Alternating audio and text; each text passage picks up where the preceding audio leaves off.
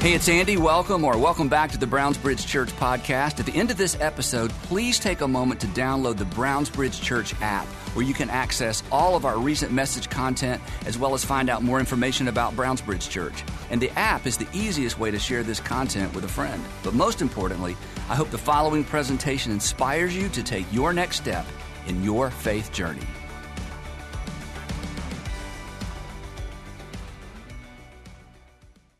So, I am a uh, very big fan of The Hobbit and The Lord of the Rings by J.R.R. Tolkien, and that may reveal to you a lot about my maturity level. I understand, but if you don't like it, all I got to say is, Thou shall not pass, okay? Um, but I read it as a kid, and uh, then when my twins were old enough, I read it to them, and then we watched the movies. And I currently am reading The Hobbit with my nine-year-old son, and when my seven-year-old son is old enough, we'll read it as well. But it's just it's just an incredible, uh, incredible story with so much adventure, so much whimsy, and uh, a lot of a lot of life lessons as well. But um, as we're in this series, uh, uh, uh, made me think of The Hobbit because it's a great example of what we talked about last week week when we kicked off this series. It's, a, it's essentially a fairy tale. In all fairy tales, they start once upon a time, and then they all have similar elements to them. Start once upon a time, and then they have interesting characters. So, with The Hobbit, you've got uh, Frodo and Bilbo, Bilbo and, and uh, Gandalf, the wizard. Uh, you have supernatural events. You have a ring that will make you invisible, and a magical mountain that you can throw it into that will destroy it. And you have uh, uh, uh, Gandalf always doing his wizardry things, where making them disappear and doing all sorts of supernatural things. And then there's important life lessons as well. Again, a number of different morals that you can take away from the story. This is what all fairy tales have. And if you look at this list, uh, going off of these three elements, you could be talking about fairy tales or you could be talking about the Bible.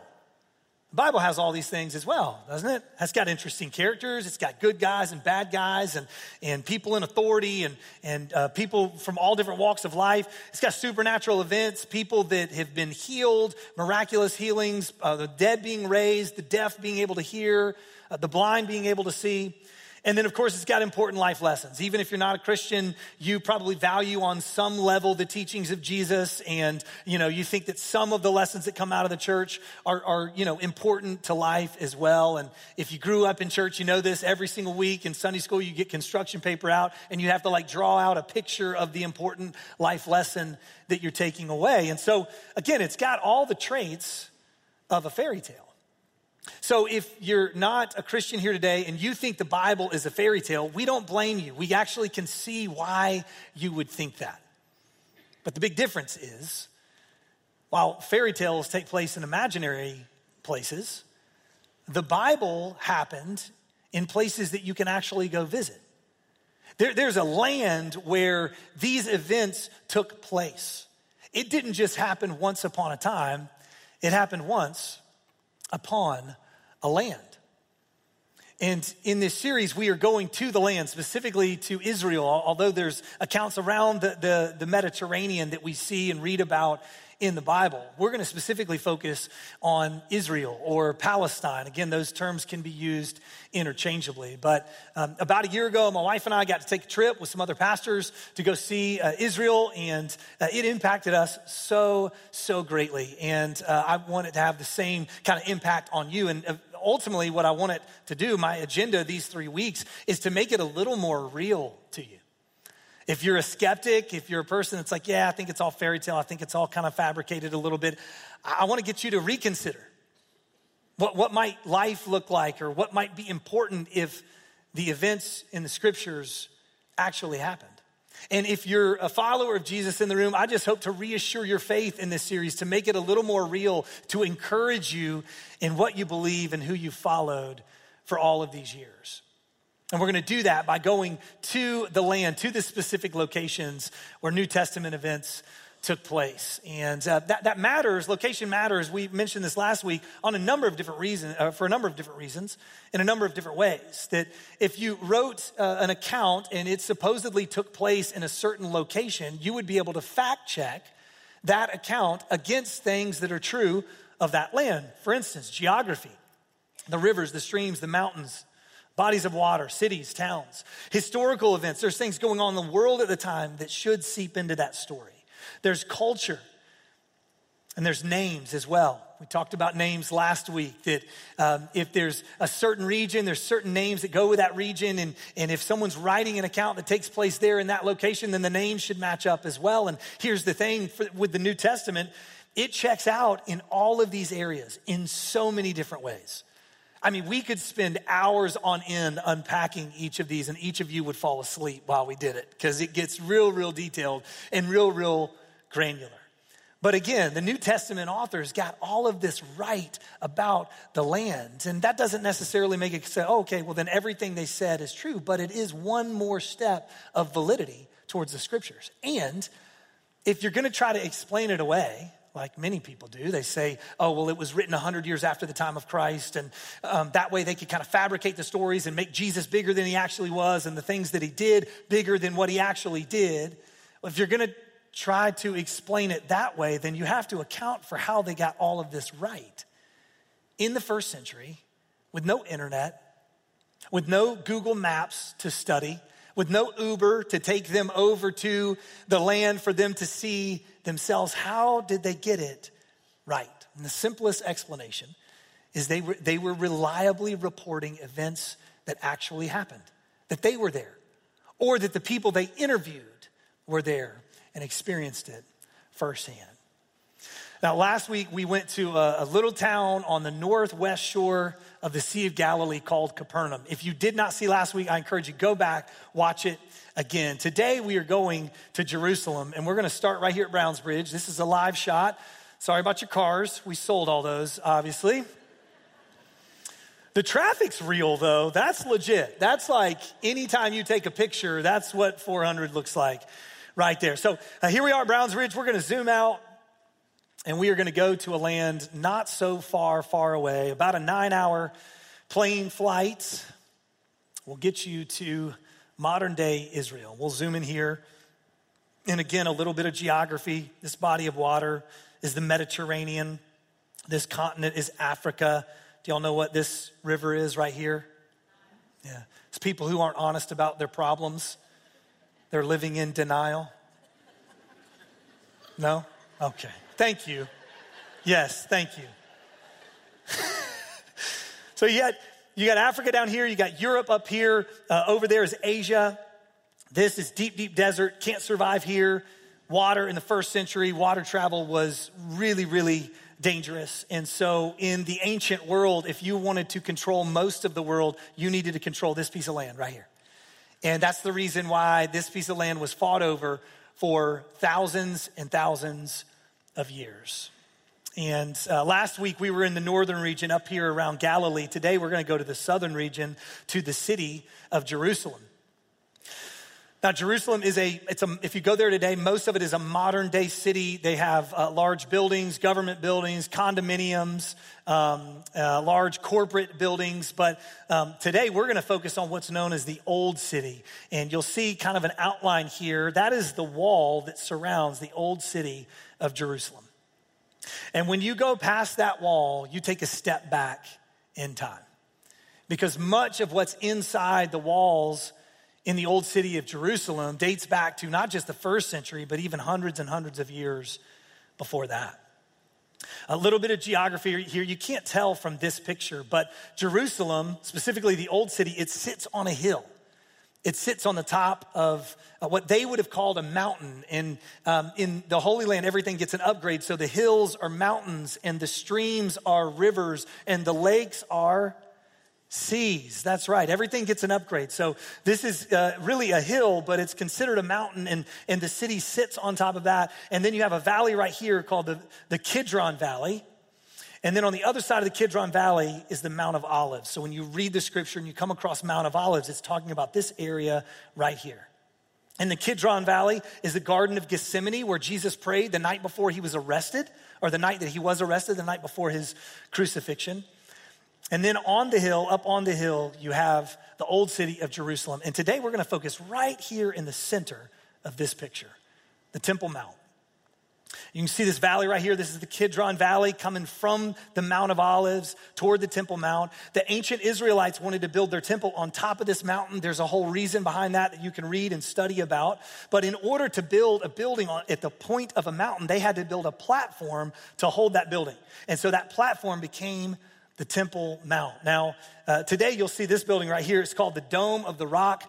Uh, a lot of people think that the Dome of the Rock is uh, uh a mosque, an Islamic mosque, but it's not. It's actually a shrine. Um, there is a mosque on the Temple Mount that's over here to the left called the Al Aqsa, Al Aqsa Mosque. Um, but the Dome of the Rock is one of the most recognizable buildings in Jerusalem, and it sits right where the ancient Jewish temple sat. Another uh, important part of the Temple Mount is what's known as the Western Wall or the Wailing Wall. We got a picture of that right here. I actually took this picture uh, when we got to go there on our trip, and um, you will always see Jewish people praying here. Um, this was kind of a, a low attendance uh, day for them. When, when they have certain celebrations, it will be packed out with people. It'll be hard to even get up to the wall because for them, they want to stand there at the wall and they want to recite their prayers. They'll even write their prayers and put them on pieces of paper and put them in the cracks right there as well. And if we zoom out, you'll see why they, uh, they come here. So, non Muslim prayer is not allowed on top of the Temple Mount. Uh, that's part of the Israeli government's, uh, that's, that's their attempts to kind of keep the peace. So, this Western Wall is the closest place that Jewish people can come to where the temple used to be to pray. This is as close as they can get, which is why they always come here. And the reason why they call it the Wailing Wall is because they are wailing, they are grieving that their temple is no longer there. And we're going to talk more about that in just a few minutes. But you can see the Dome of the Rock right here where the temple used to stood. This is as close as they can get. So, again, this is kind of Jerusalem. Again, if you show up to Jerusalem, you're going to see the Dome of the Rock from just about anywhere. That's the Mount of Olives in the background. And see all these graves right here? These are the graves of Jewish people. They believe that the Messiah is going to return one day on top of the Mount of Olives. And when he does, they want to be the first that are raised to life. So for uh, hundreds and hundreds of years, they have buried their dead there. Now, the Dome of the Rock, again, grandiose building. It's huge. You can see it from just about anywhere. And um, it's pretty impressive when you see it in person modern day. But to think back 2,000 years to the temple that once stood there, the temple was actually two times the height of the dome of the rock. And so, for people in the first century, they would have um, been approaching Jerusalem, and this would have been the image that they would have seen the ancient uh, Jewish temple. And they would have never seen anything like this building in their lives. In the ancient world, it just would have been captivating, it would have been breathtaking, um, it would have been truly, truly impactful. And this was kind of the centerpiece and the center place of the Jewish faith in the first century. And it's here that we're going to look into an account today. Jesus is with his disciples, they're at the Temple Mount. They're, they're leaving the Temple Mount, probably crossing the Kidron Valley and heading, heading towards the Mount of Olives because the conversation continues over on the Mount of Olives. And at some point on that journey, some point as they're leaving the temple, his disciples said this. It says, as Jesus was leaving the temple, one of his disciples said to him, and again, three of the four gospel authors record this interaction with Jesus. Specifically, we're looking at Mark today. So Mark documents this. He says that one of the disciples says, Look, teacher, what massive stones, what magnificent buildings. Again, they were impressive even though, the, even though these disciples had visited them every year for, for decades, they still just, they're leaving the Temple Mount and they're going, oh, this is just so beautiful. It's just so amazing. Jesus, do you see these buildings? They're just, they're, they're unreal. Look at these. And Jesus responds, he says, do you see all these great buildings? And then he's about to snatch them from their little fairy tale state. He says, not one, not one stone here will be left on another. Every one will be thrown down. So, on one hand, was not even possible. Like, how could you tear something down that is this large, that is this massive? But there was also a, a very offensive component to this as well, again, because this was the centerpiece and the center place of Jewish worship. So his Jewish followers in that moment would have been taken back blown away, confused, offended. What was Jesus talking about in that moment? In order to understand it, I need to uh, back up a little bit and talk about a, an idea that all of us can relate to in some way, shape, or form today. Specifically, if you've got kids, you can relate to this. Um, behavior management. Um, so, all of us grew up with some form of behavior management. I grew up in church. I was actually a pastor's kid, and the specific branch of church that I kind of grew up in had a kind of a way of here's how you should behave, here's how you should act. And it, it sounded or it looked something like this that you don't cuss, you don't drink, you don't chew, and you don't go with girls that do. I don't know what your version was, but ours was something like that. And even if you didn't grow up in church, you had some sort of uh, behavior management standard that your parents set for you. And as we grow into adulthood, maybe, maybe we let go of our child standards and we take on a different standard, but we really never fully let go of the idea of behavior management. And when we were kids and we messed up, we knew we had messed up and we were like, okay, we got to do something to make it right. Typically it was with our parents. And so we find some way to schmooze or some way to make, you know, make us get on their good side again. As we're adults, it looks a little different. Because often we ask bigger questions than just trying to, and we, we, are not having to worry about what our parents think of us. We, we begin to think, okay, it, you know, when we mess up in life, whatever standard we have, we begin to ask the question, am I okay with God? If I mess up in life, are, are me and God on good terms? And again, you don't have to be a person of faith or a church person to think this or to feel this. We, we all have some level of behavior management, some standard of it that we want to live up to. And every one of us has fallen short of it. You, it doesn't matter how low you set the bar. Every time you talk to someone, you get to know them, you get to know them long enough, you hear enough of their story, you're going to see some place where they didn't live up to their own standard. And when we don't live up to that standard, it creates a gap for us. It creates a question mark for us, a pause where we go, hmm, I wonder if everything's okay. I wonder if I'm all right. And again, if we think about God, think about faith, we begin to ask, Am I all right with God? And again, this is common to humankind. As long as humans have been around, they've been thinking through this and they've been trying to find ways to make themselves all right with this higher power. For um, Jews in the first century, this is where they made things right, right here.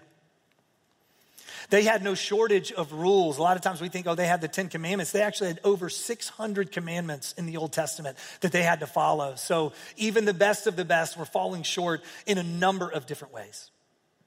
And the way they closed the gap, the way they answered the question of, am I all right, was right here at the temple through sacrifices and offerings that were spelled out for them in the law. Okay, if you mess up, here's what you go do. And they would go to the temple and they would do the sacrifice or the offering, and it would make them right again. The, the temple was also where celebrations took place, it's where ceremonies took place. They would travel multiple times a year from wherever they were throughout Palestine. They would travel to Jerusalem. And ultimately, this is where they believed the presence of God was as well. So when Jesus, out of the blue, says, Hey, I got bad news for you. It's going to be destroyed. It, won't be stacked up and, and constructed. It's going to be thrown down. Every single stone will be thrown down. But he wasn't just telling them bad news. He was ultimately going to share with them good news too. There was more going on here. In the Gospel of John, uh, he uh, documents this one time when Jesus shows up to the temple. This is early on in his ministry. And people outside the, uh, the, the temple walls, some, somewhere in the courts here, they're selling and uh, they're trading money and they're, they're selling doves and animals and, and they're doing it in a way that's preventing people from being able to connect with God. That's essentially what was going on. So Jesus starts flipping tables over. You may remember this story at some point. You've, you've read it or you heard about it in a Sunday school class, but it was the most angry Jesus ever got. And John documents that, that the Jewish authorities, the Jewish leaders, they came to him. They said, Well, What, what, sign can you show us to prove you have the authority to do this? Who, who do you think you are? And Jesus answered, Destroy this temple, and I will raise it again in three days. Destroy this temple? Again, this is another instance of Jesus bringing up the temple, and in a way, it seems like he's throwing shade at the temple. He's doing something more than that. They replied, They said, It's taken us 46 years to build this temple, and you're going to raise it in three days? And then the gospel writer John here, he, he kind of steps out of the dialogue and he narrates what's going on here. And again, this is him writing it years and years, probably decades later, as he looks back on this interaction. This is after Jesus' death and his resurrection. John says, But the temple he had spoken of was his body. John is somehow making a connection, or he's saying that Jesus was making a connection between the temple and his body. Jesus, how can you do this? In that moment, they were confused. They didn't know what was going on. It was only after the resurrection that they began to understand what Jesus was talking about.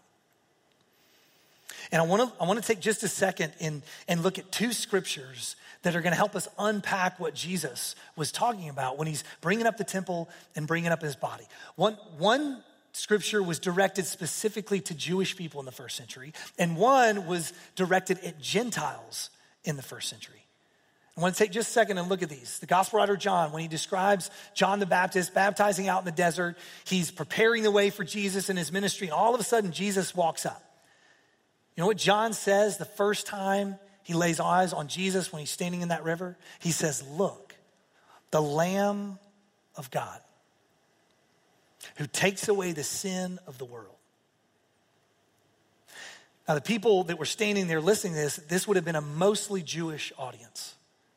And so when John the Baptist said that, again, it may not mean much to us in our current culture, where we live, where we're from, what we've experienced, but to Jews in the first century, they would have known this is a specific reference to the Passover lamb.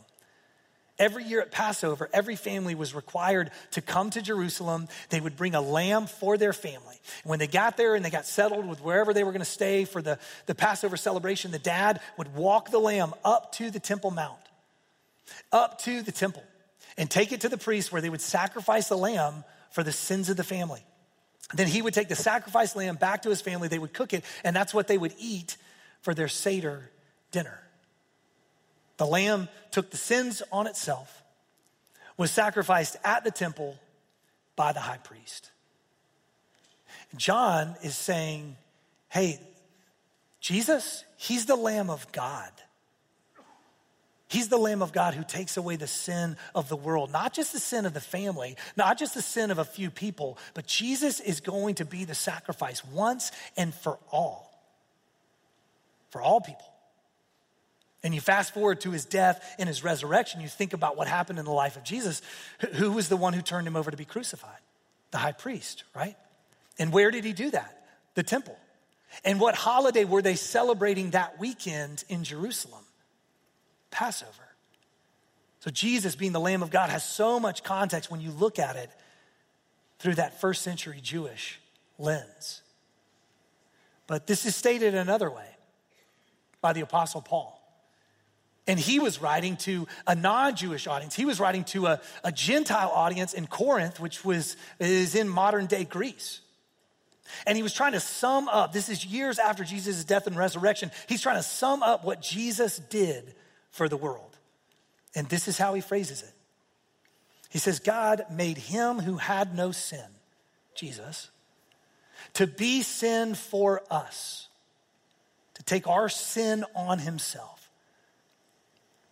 so that in him we might become the righteousness of God. This is the gospel summed up. Jesus was sinless, but he took our sin on himself and was sacrificed on our behalf so that we can take on his righteousness. We get forgiven, but not just forgiven. We don't just get the slate wiped clean. We actually get to participate in Jesus' righteousness, his right living. This is good news. This is gracious news. And it's a gift. All we can do is receive it. And when we receive it, our sin no longer defines us. His righteousness does. When we receive it, we no longer have to worry about how we're doing on the behavior management front because Jesus took care of that once and for all. So, going back to this interaction that Jesus has with his disciples, they're leaving the Temple Mount and they're oohing and on over the buildings. And Jesus says, I got bad news for you. Not one stone. Not one stone here will be left on another. Everyone will be thrown down. Jesus says, That's the bad news. The temple's going away. But don't worry, because there's good news as well. I am going to replace the temple. Jesus said he was going to replace the temple. No longer would sacrifices and offerings have to be made on our behalf over and over again. Now, through Jesus and through his death and his resurrection, he's the final sacrifice once and for all. And from now on, our peace with God, it comes through him. Our right standing with God, it comes through him. Our question of, you know, I haven't behaved well, so are we okay? It's a resounding yes in Him. Jesus became our connecting point with God, just like the temple was in the first century for the Jewish people. But with Jesus, it's even better news because it's available to everyone. The Jewish temple was limited to the Jewish people. In fact, if you were a Gentile and, and you went up to the Temple Mount, there was certain places you couldn't go. You were kind of kept on the outside looking in. You didn't get invited to participate. Jesus said, no, everyone's invited to participate in the forgiveness that I'm going to offer, in the right standing that I'm going to offer. And guess what? You don't have to travel to Jerusalem to experience it. The invitation is to everyone, and the invitation is to experience Him anywhere. It's no longer centralized in a location, but rather it is centralized in a person Jesus of Nazareth. So Jesus makes this prediction no stone's going to be left on another, every one of them's going to be thrown down. This was around AD 30. And about 30 years later, in the mid 60s AD, the Jewish people revolt against the Roman Empire. And the Roman Empire sends um, uh, multiple forces of their army down through Palestine to essentially squash this revolt. And they start in the north and they start destroying all these little towns and their villages, and they work their way south bit by bit. And by the year 70, they come to Jerusalem and they conquer Jerusalem. And do you know what they did to the temple? They destroyed it. And do you know what they did with the stones that created the temple? Every one of them was thrown down. They pushed them all off the Temple Mount. And in that moment, Jesus' prediction from 30 years earlier comes true. And all the Jewish people and the Christians that were living in Jerusalem, that had, uh, most of them were Jewish and they began to follow Jesus, they were scattered from the land. But the church had already started. By this point, there was churches all around the Mediterranean that were sharing this good news about Jesus and what he had done and what he had come to establish and how forgiveness was available to all and life with God was available to all in his name and through his death and his resurrection. So the church was already growing. And it continued to grow by some miracle in the Roman Empire where everything was set against it. People kept sharing these words. These documents of what Jesus said were, were passed around and shared. And then eventually it became part of our Bible.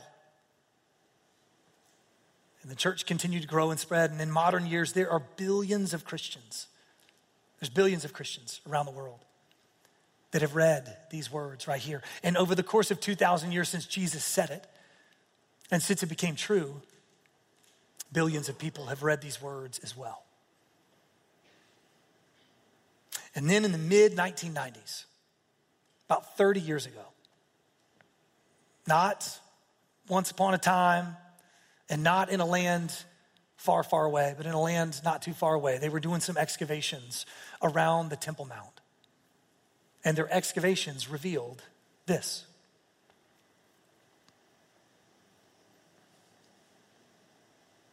These are the stones that formed Herod's temple in the first century, the Jewish place of worship in the first century. And this next view may help you a little bit. It's in the southwest corner of the Temple Mount. That's the very southwest corner of the Temple Mount. You see an archway right here. This is um, since fallen apart. There used to be stairs that go up here. And then as you zoom down, you see this pile of stones right here. The ground level for thousands of years was all the way up here. In fact, um, when we were there, our Israeli guide who grew up in Jerusalem, uh, he said he remembered as a kid his dad, when they would come to the Temple Mount, his dad would sit him on top of that stone right there. We were standing down here on the ground level, and he's pointing up at that stone, going, When I was a kid, my dad used to sit me on top of that. And that was 35, 40 years ago. The ground was right here. So, all the while, as people walked this land, little did they know that the remnants, the leftovers of the Jewish temple, were below them. And again, it wasn't until the 1990s that these stones were revealed. Now, why do I show you this today? Why does it, why does it matter? What I want you to remember in this? What I want you to remember is that there are stones piled up in Jerusalem that you can go see today that are a reminder that behavior management is no longer the way we get to God. It's no longer the way we please God. It's no longer the way we connect with God. This is a reminder that Jesus not only predicted this, but then he took care of it. He replaced the temple once and for all. He took our place. He took our place on the cross.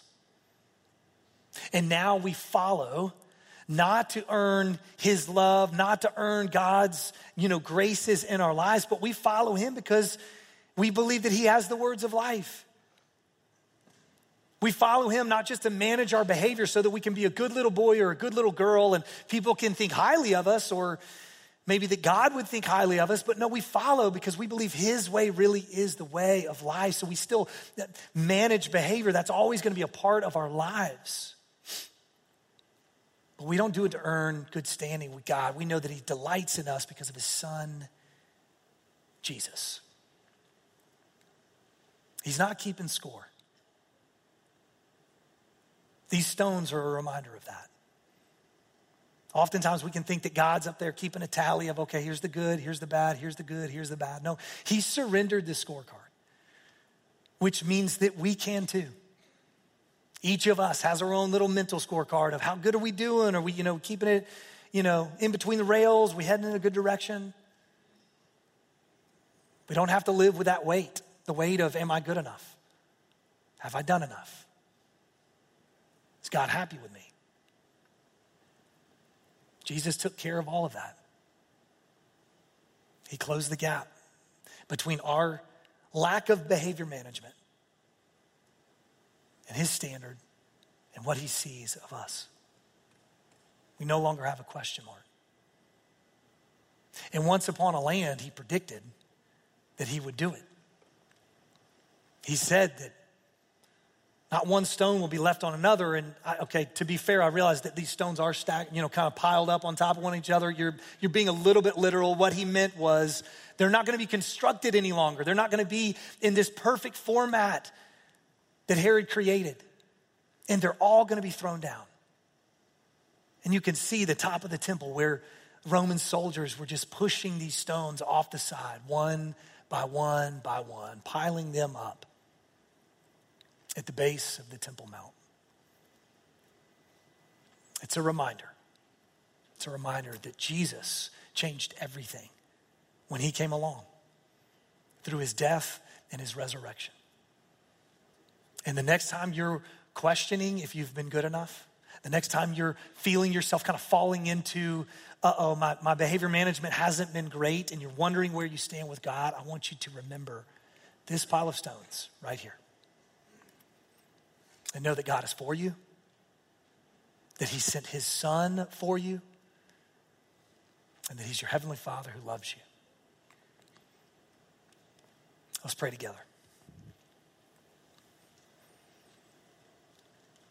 Father, thank you for these words that have been preserved for uh, 2,000 years. Words that your son Jesus spoke to his disciples that could have just as easily been forgotten and not documented and lost to history. But thank you that we get to peer into it today and that um, even more so, we get to see the physical fulfillment of what Jesus said. And God, even more than that, what it means for us as followers of you. That we don't have to scramble and strive to make ourselves right with you anymore. We can trust you. We can trust you. We can trust you, Jesus, your death and your resurrection. As ultimately managing our behavior once and for all. Help us follow you with our lives, not to earn your favor or your love but help us follow you because you alone have the words of life. We pray it in your name, Jesus. Amen.